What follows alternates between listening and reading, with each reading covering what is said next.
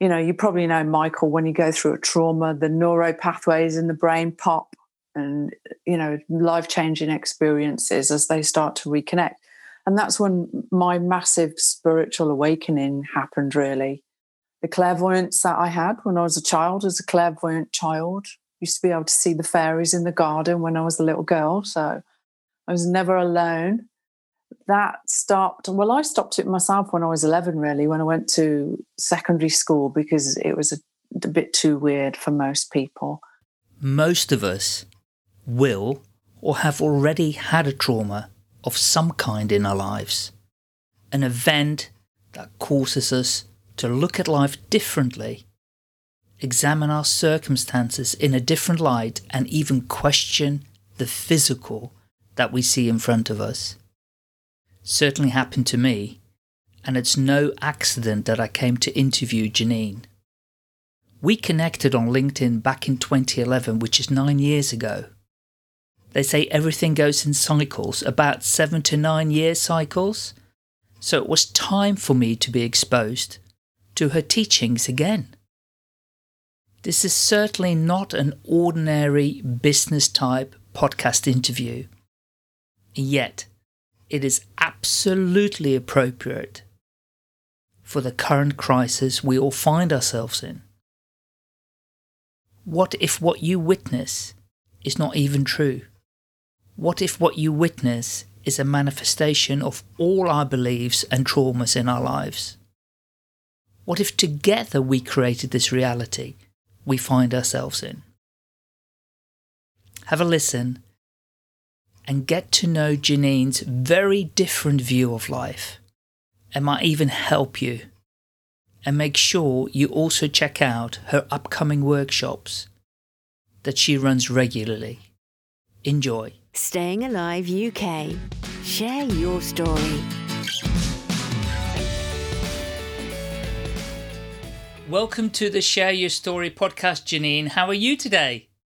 I'm great. How are you, Michael? I'm very well, thank you. Thank you so much for reconnecting with me after we've been connected since 2011, so nine years. I'm so. I'm, I'm, it's great though that you did and that you're now on my podcast. It's really, really wonderful. And um, neither of us know the exact time and place that we met, but we have a hunch it might have been the Birmingham UK Yes group um, that I used to run for a while and that you may have spoken at or you have attended. Um, so it's really great to reconnect with you. You've got a wonderful autumn scene behind you. Is yes. that a, is that a photograph you took?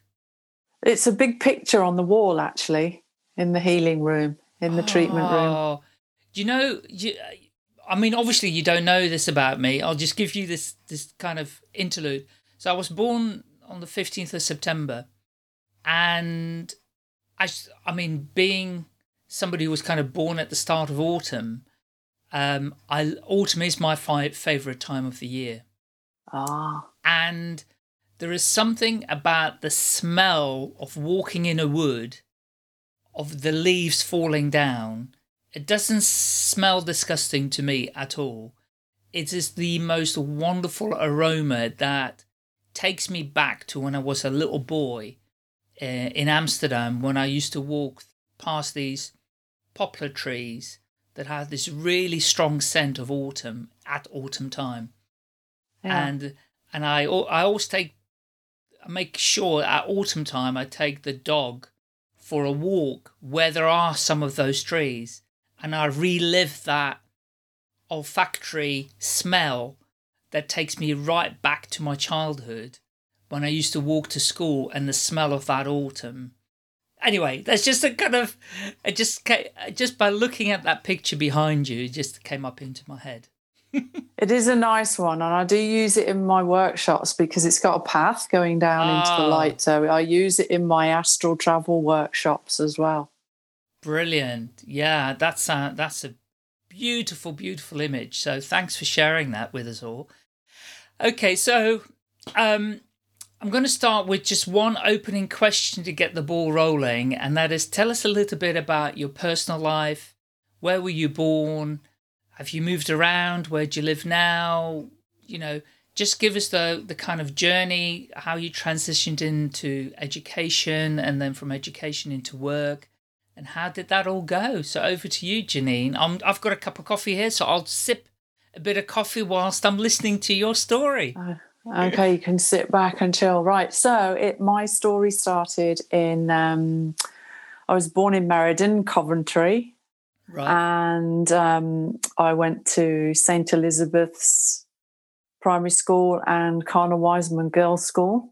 Right. And um, then I ended up going into uh, into college and studying after I actually did a computer course first for a year, and it was like microprocessing and computer programming and word processing. And then at, at the end of that year, I ended up being offered an apprenticeship in architecture, which, you know, back in the day, it was a few years ago. Yeah. um, they, you know, these things were hard to come by. So I ended up going into architecture. Architecture. Oh, and I was- amazing. and um, they paid for my college and university and my training. And then I stayed with that for 18 years. And then when I was 36, my dad died, and that was a massive kind of epiphany, awakening for me. Um, Mm. You know, you probably know, Michael, when you go through a trauma, the neuro pathways in the brain pop and, you know, life changing experiences as they start to reconnect.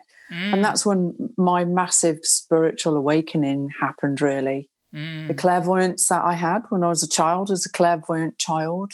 Used to be able to see the fairies in the garden when i was a little girl so mm. i was never alone. That stopped well i stopped it myself when i was 11 really when i went to secondary school because it was a, a bit too weird for most people. Yes. um, and then when I was 36, the clairvoyance came back again. And I wasn't in a good place. I like was really struggling with I was grief stricken and I got Mhm. really I got really sick, ended up in in hospital for two weeks. Mm, And that's when it took me about four months to get over that. That's when I got involved with energy healing mm, and um, six months after that decided to learn about energy healing it kind of went from there really I, when i was doing the healing work i realized that my hands weren't hot like everyone else's they were cold and it, i discovered that i was actually channeling diamond energy mm. that was back in 2003 right. um, and it was really like quite new to the planet at the time yeah. uh, you know, I know there's other people channeling it now. And I just loved it. It was like this amazing new skill. And I just knew that I was on path. And I ended up going back to university and studying psychology, hypnotherapy, counseling, various other things. I dabbled with craniosacral therapy, flower formulas, Mm. and um, really just threw myself into the healing arts. It was, So- it just came.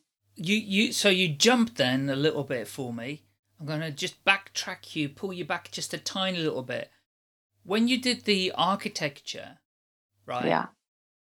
So what happened there then? Did you did you go full blown into architecture, or how, uh, what happened there? The reason what happened with architecture the, there was the reset the recession hit in 92 1992 and um, there was no work in the building industry at all Right. so that's when I, I decided to have a child and i had my son then um, so he's 28 now Great. and then I went from architecture to wherever I could get any, you know, drawing work. So I dabbled with a bit. I, I mean, I even ended up drawing some um, car factory showroom f- floor plans at one point Hmm. um, because I was self-employed by then. So I was taking on contract work. Right. And then by the time like I got into my mid thirties, it had all gone from I was an old fashioned draftsman, you know, with set squares, ink pens, pencils, rubbers on a big drawing board. And that's Mm. why I enjoyed the job because there was a there was a sense of art involved and a Mm. craft. Yes. But then it was all CAD CAM computers. Yes. And I, I kind of transitioned and was working with both. And then when it got to where they wanted me to be on a computer all day, I was like, no, this is not for me. No. You know, that would have just driven me crazy sitting in front of a Mm. screen all day. Right. So, and so that coincided with my um, losing my dad. Right. And I Thank you. just didn't know what I was going to do. I actually took, you know, some quite a lot of time off Mm. and started reading about angels. And uh, that kind of opened me up to, I've always been open minded. Obviously, I was a clairvoyant kid. So Mm. when you can see fairies in the garden, extraterrestrials or angels, it's, you know, they're all the same kind of thing, really. You can put them all in the same bag as like spiritual beings. I've always been really open minded yes. um, once I decided to step into my purpose, which was as a therapist, healer, and teacher and writer, it's kind of flowed from there, really. And so when you said you then kind of threw yourself, I mean, ironically, uh, it wasn't it wasn't the first book I read. I I I I've been a terrible book reader all my life. I don't Okay. really read books. Didn't do when I was a child or an adult or anything like that.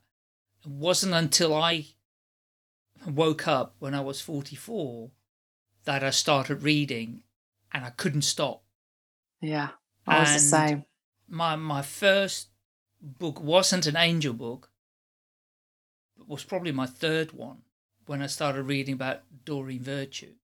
Yeah, That's um it was her really reading her that got me you know opening up a bit more. That's not what opened me up to begin with. It was more kind of still, you know, very masculine, kind of um, grounded, kind of doing, as I would call it, you know, Anthony Robbins stuff. That's where I Oh, started. yeah. That's what woke me Yeah. up to begin with. Hence our connection with the Birmingham Yes Group yeah, right? Because having done Robbins, I obviously ended up at the Yes Group in Birmingham because that was the Yeah. ongoing support after you'd been to UPW. So it's so interesting that you say talk about the angels. Um, I, I never, I've never been able to see anything like you, obviously. But okay, I digress a tiny bit. It's not about me; it's about you. So back to you. um, I just think it was funny that you said angels and and how that kind of started opening you up. But you also did other things. You mentioned cranial sacral cranial therapy. Talk a little bit about that. How did that come about? that came about by um, when I was in my late 30s. I decided to retrain. So when I was doing the energy healing, my son was only young. He was about 12 then. And um, I decided that I was going to work part time so that I could take him to school, go to work, pick him up from school. Um, my relationship with his dad had broke down, so I was a single mom. And I wanted my son to be, you know, I wanted to be there for my son. So I, I Mm. took a job in um, in a in a TK Maxx. It was. so it was like really minimum wage, yeah. but the hours suited me, and um, it gave me time to study as Yes. well. Yes. And then I moved from there into a chiropractor's, and I worked in a as a receptionist in a chiropractor's. Right. And um, one of the chiropractors became a friend of mine, and he did craniosacral therapy. And I thought this is really interesting stuff. So I I dabbled with some of the training with that. I didn't go all the way with it because yeah, I kind of only needed the basics Mm. to pull. So I was like you kind of collect tools and put different tools into your bag. Then really, Yes. um, absolutely. and that's what that's what I was doing. I was just going to all these different workshops and going, oh yeah, I can use a bit of that, I can use a bit of that. And I'd started painting like pictures of what looked like DNA under a microscope, really. And then within three weeks of painting, I downloaded my own healing system right. called Crystal Ki. So Spirit told me it was called Crystal Ki, and I was working with Diamond Energy, and I was I was basically Crystal Ki was about I would bring a, di- a disc of energy down through, and then it was like wrapping a um, a fishing trawler net around you, if you like, and pulling out you know unnecessary energies and as it passed through it changed the, the vibrational frequency mm. and that, I, that kind of developed and over the years and then I'd, I'd done a lot of guided imagery i'd worked with sh- um, shamans as well so i started to learn about journeying work and shamanic journeying and yes. all that you know that kind of stuff so what I was doing with people evolved into a combination of a bit of hypnotherapy, a bit of shamanism, a bit of energy healing, a bit of psychology, and you know, and that's what I do now. So that's why I get results because I'm I've got all these different skill sets that I use with people. Yes, get it. Um, yeah, so I I, um, I started working from home, and then I ended up at clinic in Leamington Spa, and then I moved to Harley Street, and I've been associated with Harley Street for 10 years now. Yes. Um, and it's still evolving. You know, I'm still reading and always looking for stuff. But it was probably about eight, nine years ago, I really started working with people's DNA. Mm. That's when I started learning about the field around your DNA, the consciousness around your DNA is the software in the machine of the chromosome, if you like. Mm and that if you go into the on a quantum level you can actually switch on and switch off different programs different bits of information you know yeah. disease eh, in the dna and started working on that level mm. and i'm still doing that so i got a lot of experience with that and then i worked started moving into multidimensional healing because we're multidimensional beings. Yes. And about, I'm trying to think, probably six years ago, I met a Marine, a US Marine. I went to New York on a training course for four days. Yes. And I met I met a US Marine called Mike, who is on my is one of the testimonials on my website. Yes. And Mike was in, he'd had a lot of trauma when he mm. was in Afghanistan. Mm. And um, basically, I did some work with him and he, he was so impressed. He said, Can you put this into audio form? And I said, I don't know. I, you know, I could try. Mm. So I end, that's how I ended up investing in some software for my computer and basically got myself set up with my own studio for recording and editing, and I made 35 self help audios.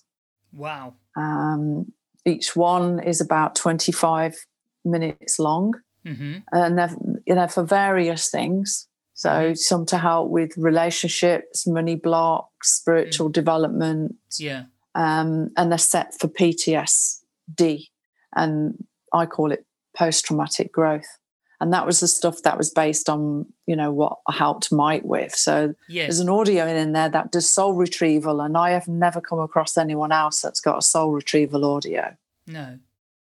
Um, and and um, there was a question that came up then with the audio.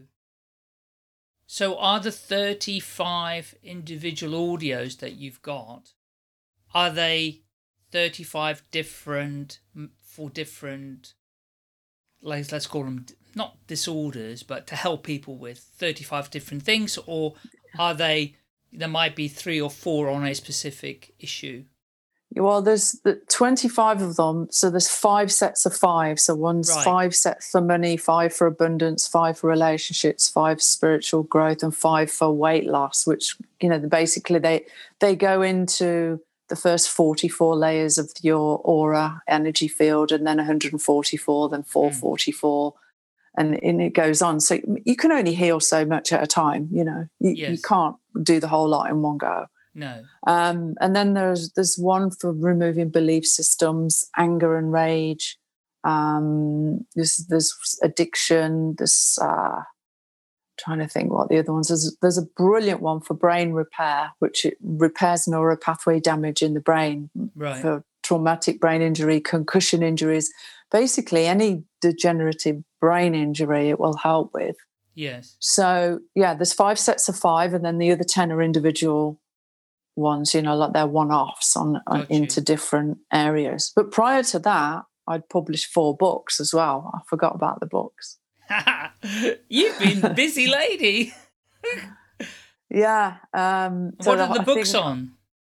Well, the first one is called The Angel, the Witch, and the Warrior. And that's 40 chapters on different subjects to do with mind, body, spirit. So that was inspired by, do you remember, um, oh, what was the bookshop called? Borders Bookshop. Hmm. They all closed down in the UK. Yes. Well, I used to go there about 11, 12 years ago, probably more than that now, thinking about it. It's because before I moved to Warwick. So probably 14 years ago. Hmm. And I, I wanted all the books, you know. Once I woke up, I wanted every book on the shelf, but I couldn't afford it. So I would go and get a cup of coffee and Borders, and I'd sit all day in there reading their books, and I'd be there all the time. Um, but they didn't go, you know, they didn't go bankrupt because of me. no, no. Um, so, uh, but I soon discovered, like yourself, I wasn't an avid reader. I found it difficult to focus yes. um, sometimes with reading. I'd have to read the same page three times. Same here. before- Yes. Yeah, Before it went in. So- yeah. yeah. So then I decided to write a book uh, myself. Hmm. And most books have got maybe 10, 20% juicy information, and the rest of it I consider packaging. That's right. So I decided to write a book with lots of juicy information. So there's 40 chapters on different subjects to do with spiritual development, opening up, waking up, you know, and, and so on and so forth. And then the other three are based on my out of body experiences. So they're, they're based on my diary. So you've got Saving the World from My Bathtub, The Princess and the Pink Moon Leeches, and uh, The Avatar and the Crystal Ki. They're the other ones. So they're basically at the time when I turned them into books, Spirit was saying, I was saying to Spirit, why who cares about what I'm, you know, what's in my diaries? And they said these books are training manuals for people that want to learn astral projection. right. And um, by then, I moved into being able to have conversations with um, the God of the Bible, the if you like, um, and there is that there is more beyond that level. Um, but I had an experience when I was teaching a workshop one day, and I was lying on my um, my healing couch, and some of the students were working on me, and I seen a step like a step ladder and a trap door. And I went out of my body and climbed up the ladder and opened the trap door, and everything was white. It was just brilliant white everywhere. And I heard a voice that said, So you made it then? And for, just for a minute, I thought, Have I died? You know, because it really felt like I'd gone to heaven or something. Hmm. Hmm. And I actually asked the question in my head, Have I died? And the voice told me no. And I said, Are you God? And I got yes. And I said, Well, I'm teaching at the moment. I'll come back later. so I finished my workshop. That's There's brilliant. probably not many people that have said to God, I'll see you later. I see you later. I'm busy right now. I'm on a podcast or yeah. um, so yeah, then I went back. I, I did all my astral projection when I was in the bath, and that's when the sep- the second book was called "Saving the World from My Bathtub." right. And um, yeah, went back, had conversations with, and conversations for many years after that, Hmm. and, and until I discovered that you can move on past, you know, the God layer into the source, into the what I now call one. At the time, I was calling the infinite. Um, but there are, you know, higher levels Yeah. than than what we've been led to believe, shall we say? Hmm. absolutely.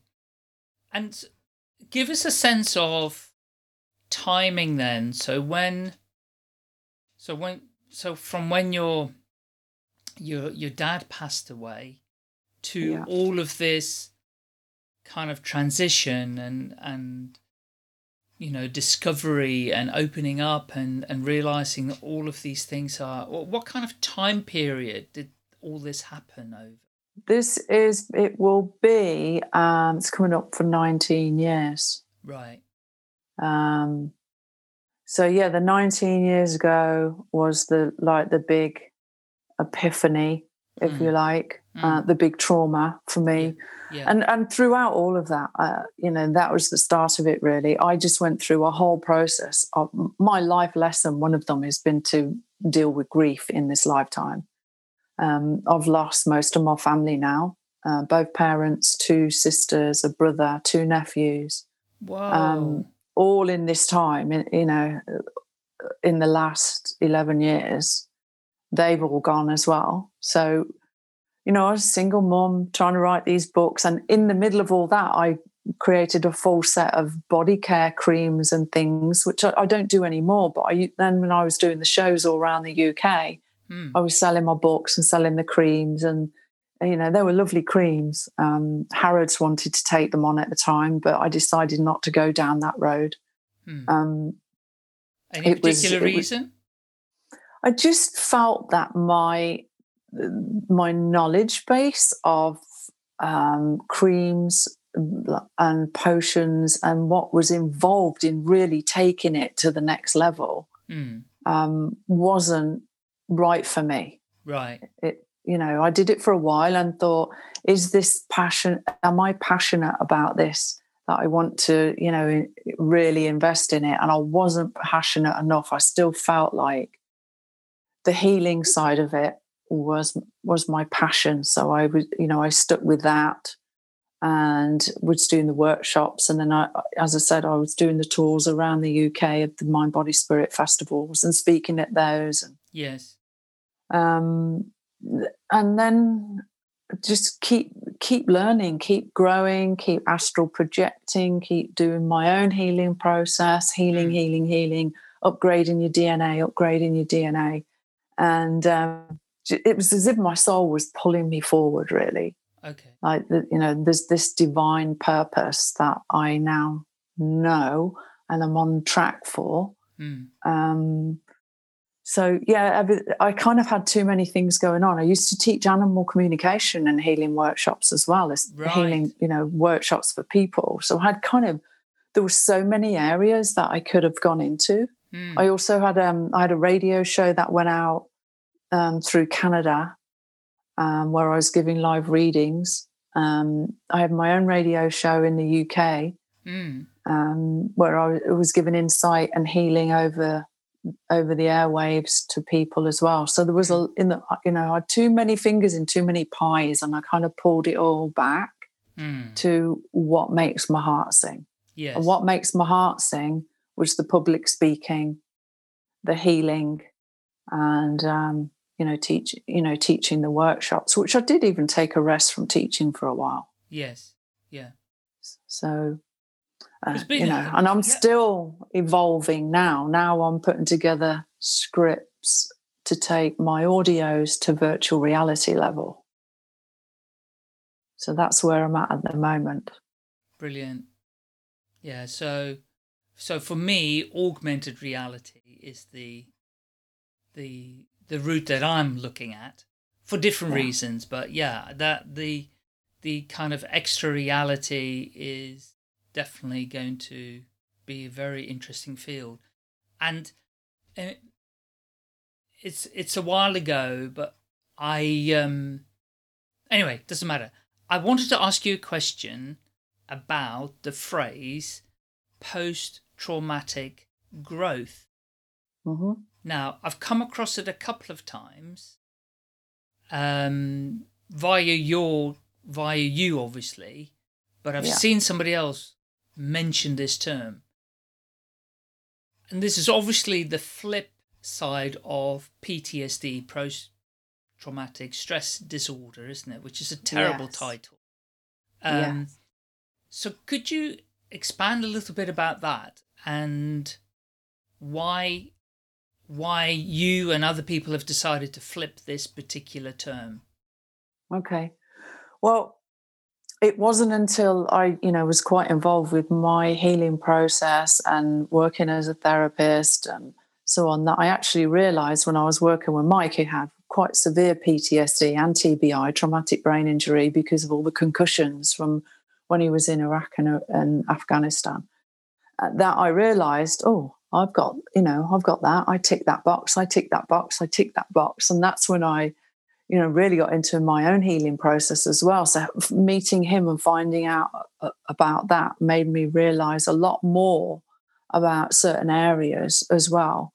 And um, so basically, we we use the term post traumatic growth because it's more of an encouragement than you've got a disorder. Right. Which, you know, it's labels. I mean, I don't agree with people being labeled addicts for life, an addict who don't drink, you know, who doesn't drink. I don't believe in it. I think once addiction is taken out of your system, switched off in your programming, any entities are electromagnetic parasites, some people call them demons are removed from your system that you're clean you're back to where you were mm. you know people can be rewired and deprogrammed so i don't agree with labels for life at no. all no totally against it so the post-traumatic growth came from that well the thing with ptsd and, and post-traumatic stress and those kind of problems what happens is when people go through a trauma that their emotional body is shocked out of themselves that's where they're saying i was beside myself comes from. Right. So, for example, most of us have been through a death. Um, mm. You know, certainly by the time you're our age, anyway. And you know that feeling, that numb feeling you get where you're going through the process of organizing, and mm. there's a that's when your emotional body is is literally beside you. It's gone out of you because it can't cope with the trauma. Yes, and it allows you. There's a numbness. There's a common phrase that people say, which is I've never been the same since then. I've never felt the same. I feel like there's a part of me missing. Yes. Well, that's what's missing. I call it the missing piece of the puzzle. Right. So, all you know, you people go through years and years of counseling, but these missing pieces, these soul fragments, are like pieces of your energy field or your templates that are fractured and fragmented into your auric field. Hmm. So, whatever was in the vicinity, which could be fear, or um, hate or something like that goes into that space. So people, you know, have got an anxiety energy that's affecting their whole nervous system and their heart can be palpitating. It's because their emotional body's gone out and something else, whatever caused it, that the scene has gone in. Mm. So what I specialize in is putting people back together. And normally, when people talk to me and say, you know, this happened, I'll be, I'll go, mm, yeah, one, two, three, four. You've got four soul fragments outside of you, hmm. and there's diff- there are different types of soul fragments as well. Hmm. And one of the most prolific ones where people just can't seem to get over the trauma is something I call a frozen soul fragment. Mm. And to me, it looks like a piece, it looks like their emotional body is actually in a block of ice. So they're doing their best in, you know, in this reality, in this dimension to get over it. But that program, and everything's just a program in your Yeah. field, in your quantum field, that program is just like a, a you know, a, a, on repeat, just trauma, trauma, trauma, trauma, trauma and the fear and the anxiety and everything else that they were feeling, whether it was last week or 10 years ago, is connected to them because everything's one. So they're constantly feeling that program running and they, they can't get over it. Um, and this is what happened with Mike. He had, I think, four or five fragments outside of himself when I met him. hmm And I brought them all back together. I mean, he's um, on the second edition of his best-selling book since then. Right. So you know he's doing really well now, and um, so yeah, I've ended up specialising in basically trauma. But I get all sorts of people coming to me. I get people coming to me that you know they think they'll they'll say, "Oh, I feel like I've got a curse on me from a past life," and they're very you know they're all energy as well, ill will, that kind of thing. I mean witchcraft was rife across the world, and certainly in England from the 13th to the 17th century, you know. Mhm. So, I mean, these programs are still there. They're running in, you know, in our consciousness in the field. Mm. So I get from things like that to um, people trying to separate from old relationships and they can't get away from the other person because they made an oath, they swore an oath to love one another forever in a past life or in a mm. parallel life. There's no real past life. There's only the now. Yes. So that creates like um energetic thread that binds them to the person and they can't seem to get away from that person. So I deal with all kinds of stuff really. But on is, a from sorry, carry on. From a from on a therapeutic level, right. you know, I'm I specialize with the the PTSD and and helping people that have been in any kind of trauma, and people don't realize, you know, PTSD is a divorce, um, losing your cat or your dog can give you PTSD. Having an operation, a car crash, you know, any any lo- losing a job, you know, losing a loved one, it's not just related to the military and no, you know, and that and war. Thank you for that. That that's really amazing explanation and one that I've never heard before, and it makes so much sense. Um, yeah. You know, these soul fragments and I love the analogy of I'm beside myself. you know, we actually say exactly what is happening, and, and particularly that frozen, the block of ice. You know, that yeah. yeah, and I can see it. I can see it really, really clearly. Thank well, they say that. you know they they say uh, fight, flight, or freeze, don't they? I've never heard the freeze bit. Yes, they do. Yeah, fight, flight, or freeze. No, I've never heard in okay fight and flight, yeah, I get that, but the freeze bit I have never heard of before. Yeah. But um yeah, and for another day there's stuff going on with, you know, step kids that are, you know, fall into all of these categories that you are explaining. It's it's quite fascinating. Yeah. Okay, so so thank you there's so much to talk about. We won't have enough time, but um, even so, it's not about creating everything in this one hour that we've got together. Um, it's more important to give people a feel so that if they want to explore more, they can go and get the audio, they can, you know, book sessions, therapy sessions with you, they can join workshops, etc. Yeah. So, um, you mentioned that you had gone into all of these different directions and then slowly but surely you dropped them off to kind of focus more clearly on what it is that you know your purpose okay you did the audios you did the book writing yeah. etc so feel free to to fill in any gaps if there are any gaps there is more But please, please tell more. But also get us so fill in the gaps if you'd like to, that because that's really interesting anyway. But then also take us to the kind of current day. What would be nice to really clearly sum up what it is that you do today. But if you'd like to fill in the gaps, I'm I'm interested.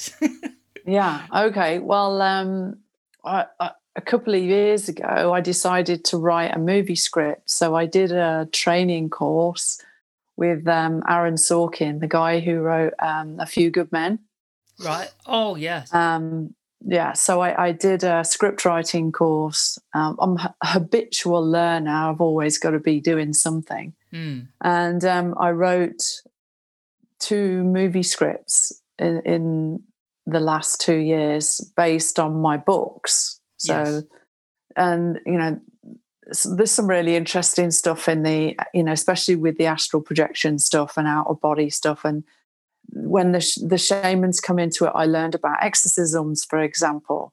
Um, there was a situation where I was put thrown into a dinner party where one of the people had quite a lot to drink and um, an entity popped into this person at this dinner party. So that and that was actually I think it was the first day I'd ever done any he- uh, my healing workshop. So that was right at the beginning of my journey. So I realized very early on that I needed to learn about the shadow aspects of healing. Right. And I interviewed um, uh, Sean Clarke years ago. Um, his he is the editor of the Spiritual Science Research Foundation in India. Right. right. And, and and their statistics they they say that 80% of people are possessed. That's a lot of people. And people think, you know, exorcist and crazy stuff, but it's like addictions to shopping, addictions to food, addiction to anything is entity in there that's driving, you know, the the addiction. So I learned a lot about that and how to remove them. Um, so more recently, I was traveling. I've, I've settled down this year, but the year before and the year before that, I did a 66 aeroplanes in two years. So I did a lot of traveling Mm. around various places all over America, Europe, Paris, down to Belize in the Caribbean, um, anchoring in light and yoga classes there and all sorts of stuff. And now I'm still doing my healing work on one to ones. 95% of it is by cell phone these days. Mm. Um, I don't need to, you know, actually be with with people. No. I'm still writing, as I said. I'm I'm liaising with a CGI guy at the moment about turning my audios into virtual reality. Mhm. And that stemmed from meeting a guy at the at university who was he's studying VR in the university. Mm. And he said, Have you ever tried it? And this was about just over a year ago. And I said, No, I haven't really. And he put the goggles on me, and I was in his office. And he said, Do you want to walk the plank? And I was like, Hell yeah. and um, put the goggles on, stepped into a, an, an elevator, and went up in the lift, opened the doors, and I was standing on top of the Empire State Building. And there's this like five foot, like eight inch wide piece of wood plank, and you go and walk the plank, you know, over the top of the Empire State Building. Well, I stepped out onto the plank. And I kid you not, my heart started racing like I was to die, like palpitating so bad. And I was saying to myself, Janine, you're on the floor in Andrew's office. yeah. Yeah. But I could not stop my heart from palpitating. And that made me realize how powerful virtual reality is. And I thought, if I can turn my brain my audio, for exist, like example, that repairs neuropathway damage in the brain. Um, I have another, you, you know, I could make one that goes in and changes your DNA, switching up dizzy programs off and things like that. So I've been working on rescripting um, those, and uh, I've done one for repairing the brain. I've written one for healing the DNA and taking um, HIV out of the DNA and stuff like that. So at the moment, I'm I'm involved with putting those together, um, and still is still working on that. So there's always and the other the other thing I did, I've written, I've got a box this big in storage in England of all handwritten manuscripts. So I've published four books, probably written another six. Wow. Um, I wrote half a dozen children's books, which are still in that box in storage.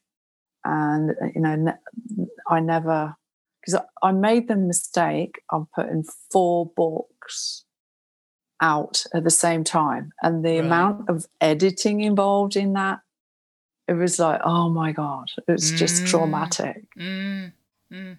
Um, so yeah, I've, I've taken a, a some time back from there. So I, I kind of hit a place where my inner voice was saying, right, there's there's potentially different doors that could be opening for you. So there was going to be doing like much larger workshops, or I gave my um, movie scripts to someone I know who's a film director, and they said this should be a Netflix series, and but I wasn't too sure about Netflix, and um, I thought, what's going to be the more benefit to humanity, and that would be virtual reality.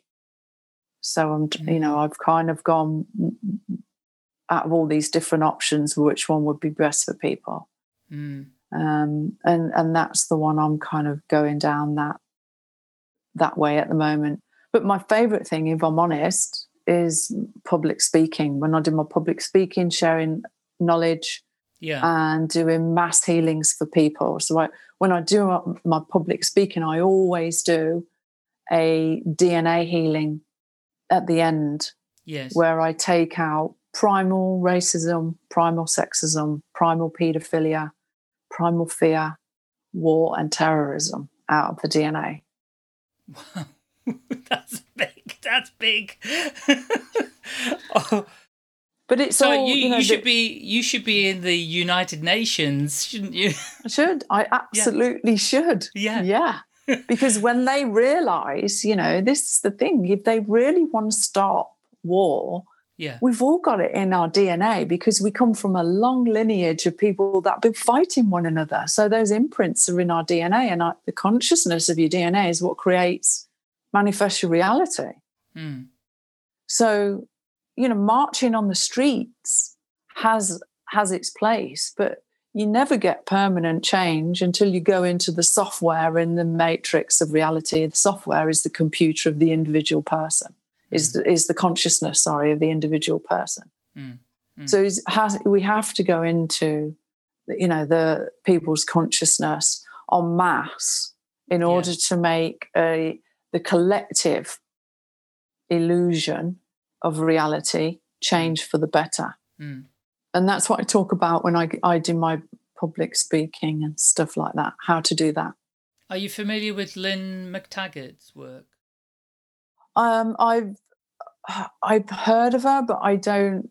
I'm not f- totally familiar with her stuff. Mm. If I'm honest. No, and the reason I'm mentioning her name because she, I was involved. Must have been 2005, six, something around that time period. The height of my awakening, and she was doing something called the intention experiment.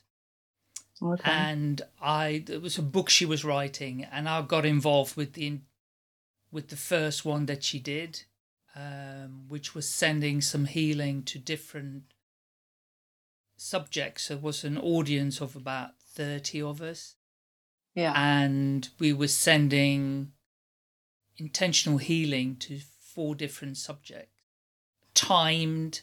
You know, we're going to start now. We're going to stop now. We're going to start and stop and the, the, the subjects, which were a petri dish, a plant, a human being, some water, I, I don't know, I forget the fourth one. They Mhm. were all wired up with electrodes to machinery to see the impact of it all. Anyway, it worked, it all worked. Um, but she's gone on since then to do many other things. And all of it is around remote healing to a large degree and intention setting and one of them is about solving conflict in the world Mhm. in Mhm. different areas and she has you could argue well were they going to end anyway or did the kind of group consciousness of all the people involved in the experiment did it have an impact well the books that she's written she she comes she she wants to prove to herself that the, the those things do physically work you know um Mhm. so there was the you know the tamil war in sri lanka so she did a lot of work on that and that ended you Mhm. could go was it her with an experiment or was it just was it going to end anyway so um but the reason i'm mentioning it she has a podcast Mhm. um, and I do know Lynne without going into detail how, but well, obviously having done the experiment, but there's been subsequent communications on different matters. And uh, if you're interested, I can recommend you uh, to go on her podcast because I think it will be really interesting for the two of you to talk about this stuff. And she, she has Yeah, had guests. She has had guests on that Yeah. talk about the stuff that you talk about. Um, anyway, if you're interested, yeah, sure, So- that'd be great, Michael. I've done, you know, like I say, every time I do talks, I actually do a healing at the end for the Mm. audience Mm, and take them in to see their own chromosome and change. I actually open it out Mm. and and switch off these programs, and and they see it. You know, they can see it in their mind's eye going on. But you, you've got to be in theta brainwave frequency, mm, and I explain why we need to do it. You know, people don't realize that we've got, forget the guy's name who wrote the book now, his name always eludes me. But he says that we've got one to the power of 18 zeros, which is, I think, is a quintillion mhm, imprints in our DNA that we've inherited from our ancestors. Well, most of us, I mean, I'm Celtic. My ancestors have been scrapping for, you know, generations. Um, and all of that stuff's in our is in our DNA. mm, And it's like what, you know, the the things that are going on in the world at the moment. We've got there's programs in the DNA that need to be switched off that are manifesting into um, uncomfortably uncomfortable kind of totalitarian government control manipulation this type of thing. But people need to take responsibility that what's going on in our reality is coming from us. Every every single one of us is the center of our own reality. Mm. that's 7.8 billion people having their own experience based on their own you know consciousness and their dna but there is a collective. So if enough get together and change it at, at that level then the collective will change. Mm. and the you know the marching in the street great if that's what people want to do but it's like to me it's like cha- trying to change what's on on your laptop screen by s- scribbling on the glass with a with a black marker pen. You've got to go in and get the virus out mm, if there's a glitch on the screen. Mm, you know um it just take both. Everyone's got their their place in making changes in the world. But you can't make permanent change unless you go into the subconscious into the dna and um, and work at that level. Switch off the program so i teach people all the time about you know if you're watching something you know on netflix or prime that is even remotely totalitarian dystopian seed planting. I mean, I think all these things should have warnings. This program can seriously affect your subconscious and damage your future manifesting. mhm, if people, because the subconscious mind is like an innocent child, it, you know, it, it takes everything it sees and it stores it as real. mm, And 95% of our mind is subconscious, and that's what's manifesting our reality. mm, So I think there should be warnings on there. But I say to people if you see something you don't like, make the statement, not in my reality. I do not consent to this. This program stops now. And imagine pressing a reset button so that people, you know, are actually resetting their consciousness. And even that verbal statement is is changing, you know, that changes if it's your intention to release, you know, to be free. If if I if it, if I ask your audience, okay, listeners at home, do you intend to be living in a free reality, uh, you know, free from debt, enslavement, and everything else that's been going on? All they need to say is yes. And their higher consciousness starts to change the consciousness of their DNA accordingly because they've set their intention. mm. Yeah, It's powerful mm, and it's simple and there's not enough information out there. There's you know people are running around doing a lot of stuff. There's a lot of activism going on now. It's really you know kicking off but yes. there's people can be sitting at home watching as i say watching netflix or watching prime or watching tv going not in my reality reset. I do not consent reset. Mm. you know even when they're watching the news. I mean i haven't had a television for 13 years but i do i still you know i still watch things on netflix or prime Mm, um, and stuff like that Mm. because for the simple reason i'm like what are they putting out into the world or you know i want to switch those programs off if i don't think they're good yeah. Yeah. it's important Mm. Mm. Fascinating stuff. Okay, so so you've got so you got your books, Mhm. you got your audio programs, you've done the scripts, but they're kind of on hold or being researched for virtual reality Yeah. um, that you're working on. You do your therapy sessions, yeah. you do your One-on-one. workshops, and you do your public speaking. So I'm on to up to six now. What else have I missed? Uh, I think that's about it now. Okay, That's that's that's me cut cut it down to the bare minimum. that's that's you getting rid of stuff. okay, so one of the things you, you've got some workshops coming up, haven't you? So would you like to have, tell the listeners about that, please? Yeah, okay. I'm doing a rerun on the 29th of November this year, 2020, of a um, astral travel workshop. That's a two-hour workshop, it's $50. Um, I've had some great feedback from the last one. A couple of people missed it, so I'm running that again. That's 11 o'clock Pacific and 7 p.m. on a Sunday evening in the UK. And then the following Sunday, I'm doing a two-hour Akashic Records workshop. So that takes I take people, I teach people how to go into their Akashic records and cancel things that are binding them in this life. So, you know, vows, pacts, bonds, agreements, permissions for people to take your energy. That's another thing. Things like psychic attack, for example. Mm. I call it psychic attract because generally, if somebody's draining your energy, you've given them permission to do it.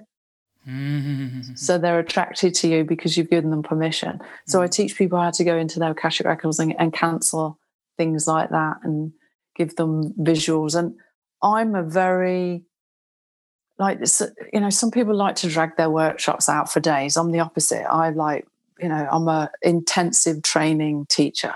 Right. It's, it's the it's the way I like to learn and it's the way I teach. Mm, So um, people get probably a day's training in those two hours. right.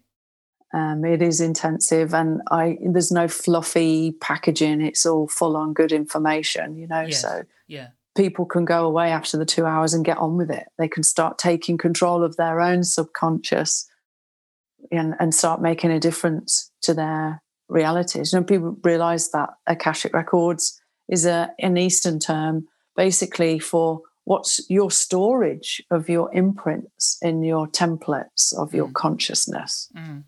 And um, Where has it come an- from? Where, where's the term originated? The you know? I don't know. Yeah. It's it's east. I, I only know it's Eastern terminology, right. but offhand, I don't know. I should No. look that up. Actually, Yeah, well, that would be really interesting to know.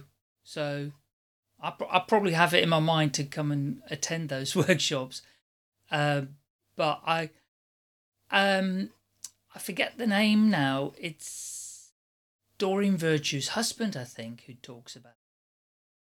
It. Um, I've definitely read about it. It's a while Yeah. ago, and I went, "Oh my god!"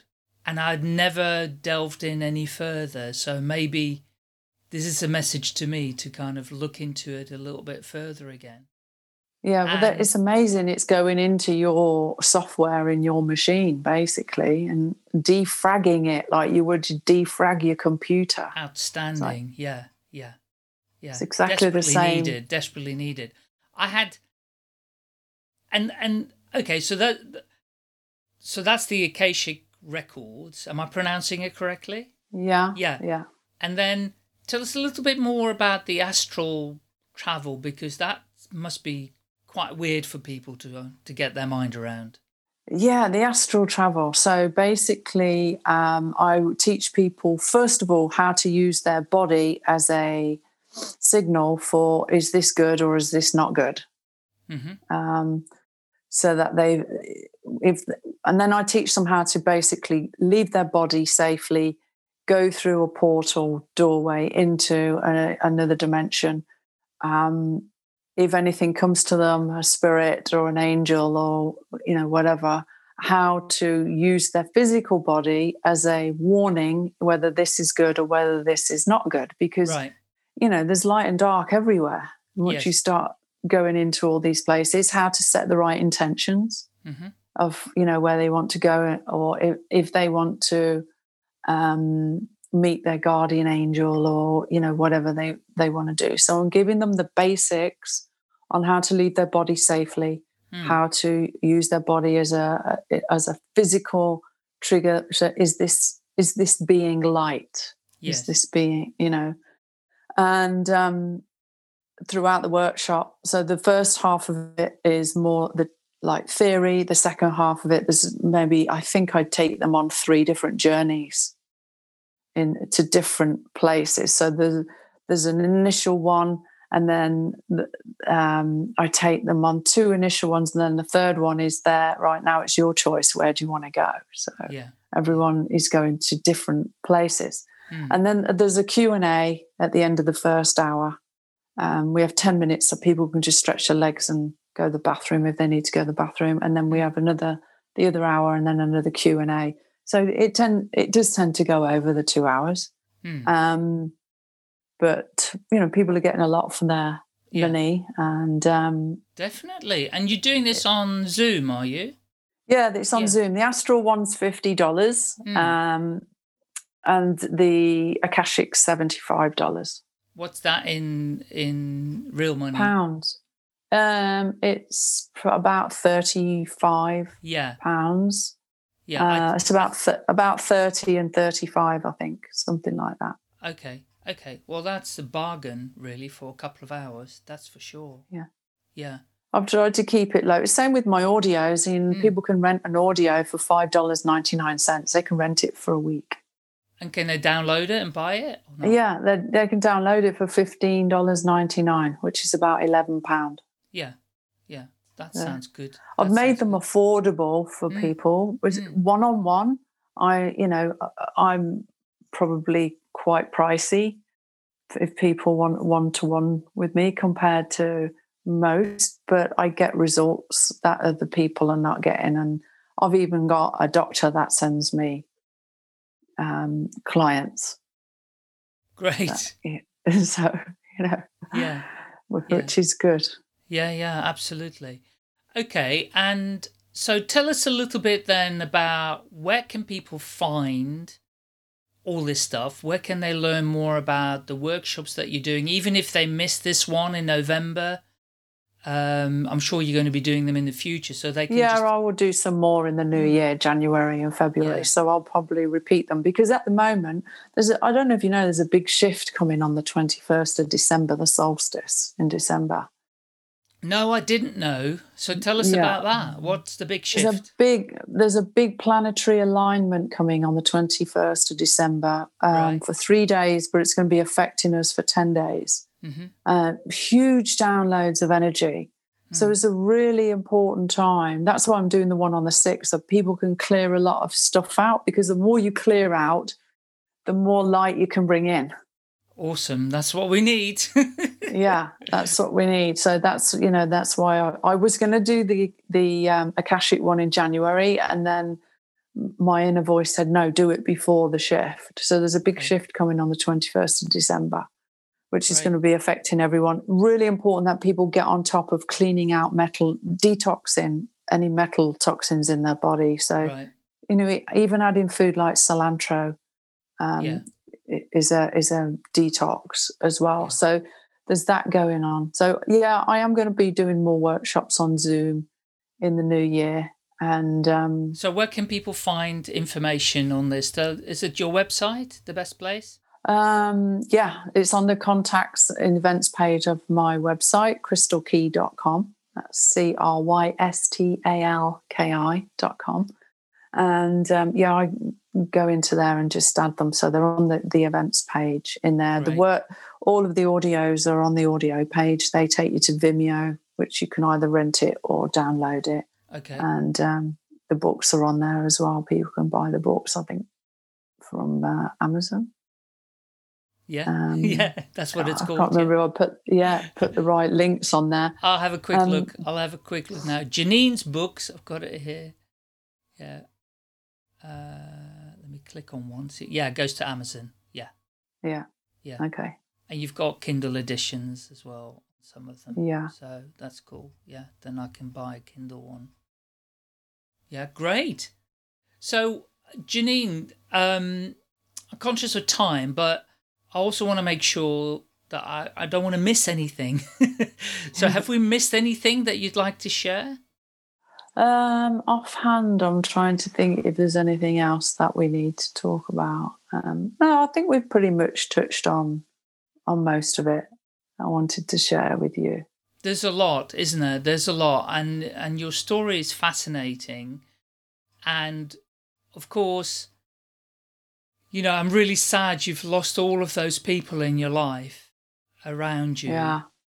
And, you know, I, when I hear about loss, I never feel sorry for the people that have gone, bizarrely. I feel sorry mm. for the people that are left behind. Yeah, because, it was hard. Because they're the ones who are having to deal with the with the grief. There's no other yeah. word for it, you know, and how to to deal with that. I mean, it certainly sounds like you've got the resources for yourself, but I also recognize it's always tougher sometimes to do it for yourself, you know? Yeah. Um, so that's not always that easy.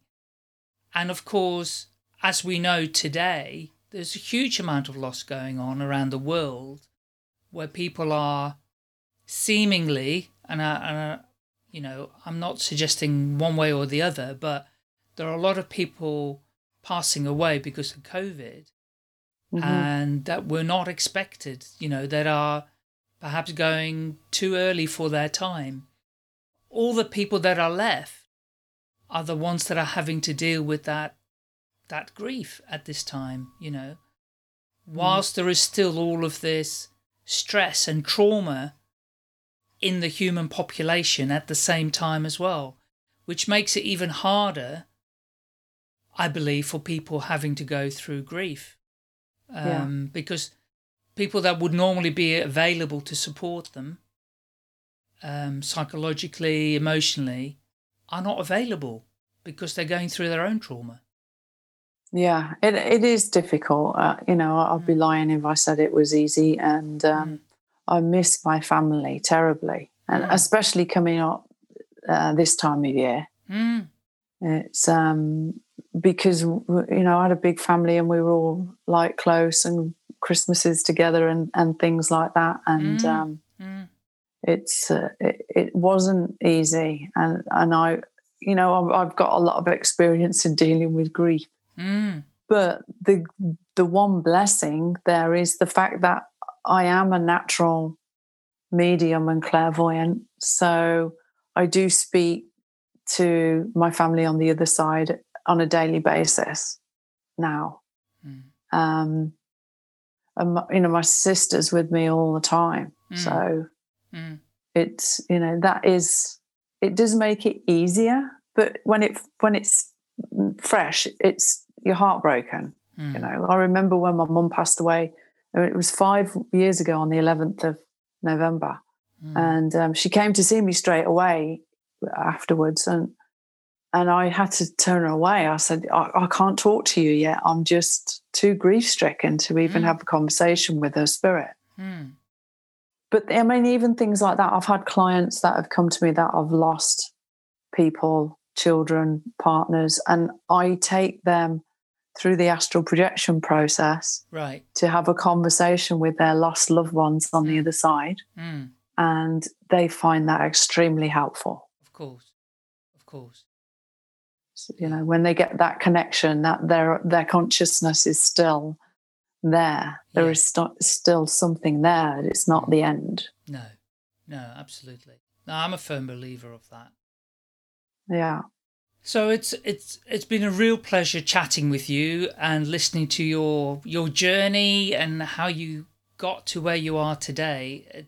And and I'm really grateful that we've reconnected as well. Um, super interested in your workshop, so I will definitely check that out. And I hope many people that are listening will do the same. And um, I'll include all the, the links in the show notes. Are there any other social media sites that you're active on that you'd like to share? I'm on um, I'm on Facebook um, Messenger. If people want you know to connect with me on there, just under my name, Janine Regan Sinclair. I'm not an avid Facebook user no. per se. There's lots of old stuff on there. I don't I just don't have the time these days. No. Um, but there's a contact page on my website, and people can contact me through Facebook Messenger, um, and maybe even just go and have a look at my old stuff. And I've got a YouTube channel that there's some stuff on there. I made some little videos a few months ago, Yes. just you know, to give people some little videos uh, Yeah. about how to balance their male and female, and yeah. and and taking responsibility about not blaming other people. You know, Mm.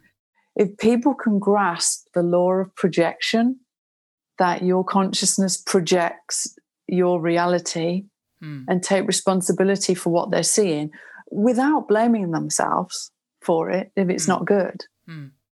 Then they become the co creators we were born to be. And that's what the evolution of the human psyche is, is Mm. about, you know, realizing that we're creating this, all of us. Yeah. Yeah. Yeah. There is no them, there is just us. No. Have you come across um, uh, Ramtha in the past at all? I've heard, yeah, I've seen Ramtha, um, God, years ago. She's been around for a long time. Yeah. Yeah. I did a couple of workshops with her, him, her, and um, it it uh, was very very interesting. The, I'm thinking about that forest you've got behind you. Oh, yeah. Um, one one task she got us to do, and was pouring with rain. This was in Italy. It says, and this is workshop of hundreds of people Yeah. maybe a thousand. Go outside into the forest and it's absolutely pouring down, right? Go and sit on the floor and get your rain mac and whatever. Contemplate your life to your earliest memory from when you were younger and go back and replay all the things that you've created for yourself, your whole Mm. life that you've created. Wow. It was a sobering thought process. I have Yeah. to say, everything. Look at what you were playing with. Look how you treated your brothers and sisters. Look how you treated your parents, your teachers, your work colleagues. How you learned what you did right, what you did wrong, just the whole thing. And it's making me feel hot now, even just thinking about it Thinking about it. when you when you go back that far to your earliest memory and you replay the whole movie in kind of fast forward and you then Yeah. realize you've created every single bit and no one's done it to you Yeah. that's that's very very uh, awakening let's put it that way Yeah, what it is, it's like, you know, they're saying we, we see the world as, we don't see the world as it is, we see the world as we are. love that You know, we are the program that manifests the reality. Hmm. It's, um, th- there's lots of things over the over the years as well that I, you know I share with people about. For instance, um, when I started developing my spiritual stuff, there was all this love and light, sending love and light, and it just didn't resonate with me, Michael. And I couldn't figure out why it didn't resonate with me. Hmm. And it wasn't until probably uh, five, six years ago that I actually was meditating about it and asking the question why does this not resonate with me? Why does it not feel right with me? And this is the answer I got because the more you push love and light, the more the shadow pushes hate and dark because of the balance of duality. So I am te- uh, the the talk I gave a talk here uh, last week in one of the churches. It was about balancing your your light and dark, and um, yeah, balancing your light and dark and merging them together into the neutral. Balancing your divine male and female, merging them together into the neutral. Hmm. Neutral is the zero point field. Ne- neutral is bliss. So all this pushing if you push love and light, love and light, love and light, you'll never the dark will never go away. Hmm. We a lot of people are teaching people to to look to the light, which is what I was told. Mm. Look to the light. Yes. But all, all that made me do was all that does is, is breeds ignorance of the dark. Yes. When I needed to look at the dark, look the first thing I, you know, go for your own shadows and love them and heal them and bring your light to your shadow. Mm. And that's where true creation comes because it's coming from that zero point field. It's like we're handing over the duality to one Mm. to create for us. That's the divinity Mm. within. Instead of pushing this, everything should be love and light, and this dark stuff, we ignore all that. It's like, Mm. no, because that's the other half of, you know, who we are. Mm. The process, I think we've been duped a bit into Yes. going down that love and light road. And, I, and that's what I figured Yes. out. I very trust my gut feeling on things. I've got this kind of inbuilt just under my heart that goes, Mm-mm, if something's not right. Right. And um, it took me years to figure it out about the love and light and the dark and hate thing. But Mm. so now I'm very neutral. I don't judge anyone. Um, I don't feel that judgment anymore. I mean, obviously, I wasn't always like this, but I've No, worked. And if you see it and it triggers you in any way, then you need to, you're looking in the mirror at something that's in your subconscious, in your imprints, in your one to 18 zeros. That needs to, that program needs to be switched off and reset Mm. and taken responsibility. And this is the stuff that I teach when I do my public speaking and, you know, give people a guided meditation at the end and show them Mm. where their reset button is and and stuff like that so people can start to take take responsibility and start making changes. Sounds brilliant. Thank you so much, Janine. It's been wonderful having you on the show. Um, maybe one day we will meet in person yeah. after all this is over, and that will be wonderful. I'll buy some lunch or a cup of tea, and um, thank you so much for coming on the podcast. And um, speak to you very soon. I look forward to coming to your workshop soon as well. Okay, thanks a lot, Michael. It's been great. Bye Good to see you again. And Take you too. Thanks. Bye. Thanks a lot. Bye. If you've enjoyed this podcast, please rate, subscribe, and share at will. I'm always looking for more listeners and guests, so do get in touch, please. You can find me pretty easily by searching for Staying Alive UK. Thank you. Staying Alive UK. Share your story.